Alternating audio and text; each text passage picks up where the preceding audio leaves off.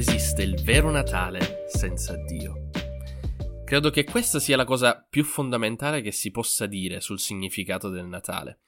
Esso ha origine con Dio, inizia con Dio e ha a che fare con Dio. Egli ha iniziato questa cosa, cioè il Natale, e quindi non può esistere senza di esso. Non esiste un significato biblico né un significato storico del Natale senza Dio. Esiste però un significato europeo, esiste un significato italiano, americano del Natale che è senza Dio. E questa potrebbe essere qualcosa di interessante e notevole, però deve essere chiaro che non esiste un significato biblico, vero e storico del Natale senza Dio.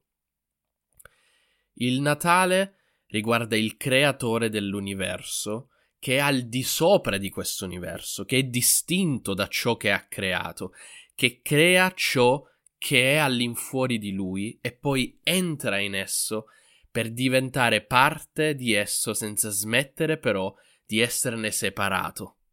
Questo è il Natale. Ricordate come Dio si è identificato dicendo il suo nome a Mosè in Esodo 3, quando mandò Mosè a liberare il suo popolo. Mosè disse: Mi chiederanno chi ha detto questo, chi mi manda. E Dio rispose: Di loro, l'io sono ti ha mandato. Che cosa significa? Questo significa che Dio è una realtà assoluta. Egli non viene all'esistenza, non diventa ciò che non è, non diventa migliore di ieri non c'è alcuno sviluppo nell'essere divino. Egli è semplicemente prima che voi foste o io fossi, prima che le galassie fossero, prima che qualsiasi cosa potesse causare il Big Bang, egli era e sarà. Nessun inizio, nessuna fine, nessuno sviluppo, nessun divenire, una realtà assoluta che non è creata. Sappiamo tutti che il Natale quindi riguarda Dio, riguarda Dio che diventa uomo in Cristo Gesù. E Cristo Gesù è Dio che diventa uomo per immedesimarsi con noi. Cristo diventa uomo così che possa condividere le stesse cose che noi viviamo. Lui si immedesima con noi, con le nostre gioie, con i nostri dolori, con le nostre passioni, con i nostri pensieri. Dio diventa uomo per diventare anche intermediario tra l'umanità, tra te e Dio. Perché questo intermediario è assolutamente necessario, non c'era comunicazione, non potrebbe esserci comunicazione tra Dio e l'uomo senza di Cristo. Dio diventa uomo per vivere al nostro posto.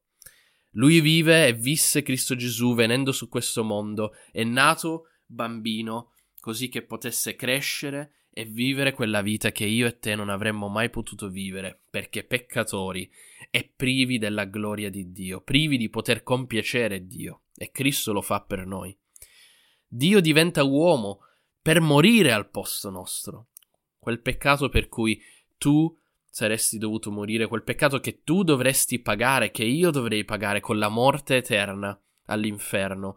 Ecco che Cristo quel peccato di tutti coloro che pongono fede in Lui, Cristo li porta sulla croce e li estingue. Lui muore al posto nostro, al posto tuo.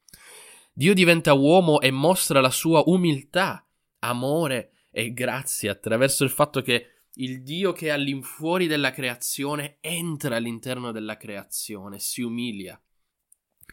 Dio diventa uomo e mostra che c'è una via per la salvezza.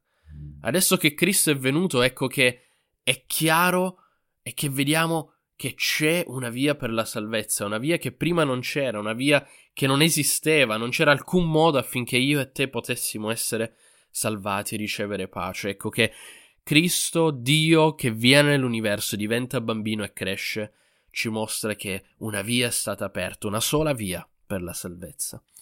E Dio diventa uomo per creare una nuova famiglia, di cui lui è il primogenito. Una nuova famiglia che prima non esisteva, una nuova famiglia di tutti i figli di Dio. E Cristo è il primo di questi figli, è il primogenito di questa nuova famiglia, tra tanti fratelli e tra tante sorelle. Dio diventa uomo così che noi diventassimo uno in Lui, all'ode della sua grazia. Ebbene, questo è lo scopo per cui Dio è venuto.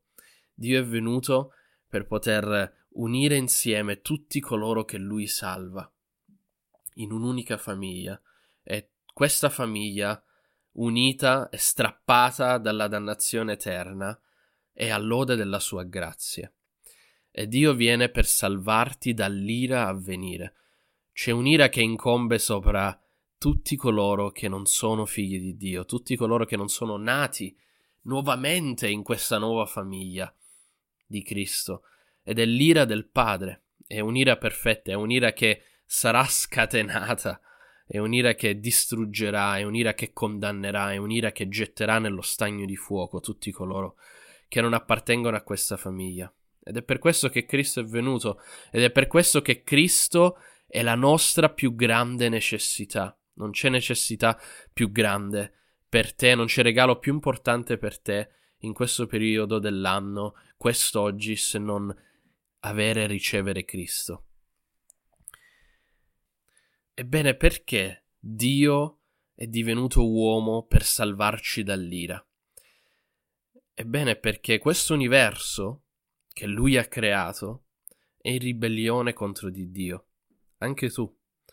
Quando Dio entra nella sua creazione non lo fa solo per passare il tempo. Egli viene ad affrontare un problema. E il problema siamo noi, il problema sei tu. In Giovanni 3:16 c'è scritto Dio infatti ha tanto amato il mondo da dare il suo figlio unigenito, affinché chiunque creda in lui non perisca ma abbia la vita eterna. E nel versetto 17 c'è scritto Dio infatti non ha mandato il figlio nel mondo per condannare il mondo, ma perché il mondo sia salvato per mezzo di lui. Ecco perché Cristo è venuto. Penso che Dio direbbe in questo caso a me come disse a Paolo in 2 Corinzi 5, dice tu sei il mio ambasciatore questa, quest'oggi. Questo è il giorno della salvezza.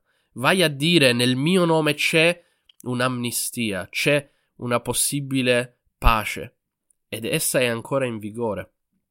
E l'amnistia è questa, deponi la tua spada, deponi le tue armi di ribellione contro di me, lasciala cadere nel tuo cuore in questo momento lasciala cadere e poi inginocchiani, inginocchiati o cadi o sdraiati come un bambino e ricevi gratuitamente il mio perdono per tutta la ribellione contro la mia regalità, la mia gloria e la mia supremazia.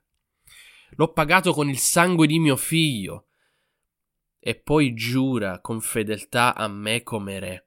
E se lo farai sarai un figlio di Dio, vivrai per sempre, e intorno a te ci sarà un muro di fuoco chiamato Dio, e in mezzo ci sarà la gloria, e godrai della rivelazione di Dio per i secoli dei secoli, e la morte sarà un portale soltanto per il paradiso e non la fine. Questo è il significato del Natale, questo è per cui Dio si fece uomo e diventò bambino in Cristo Gesù.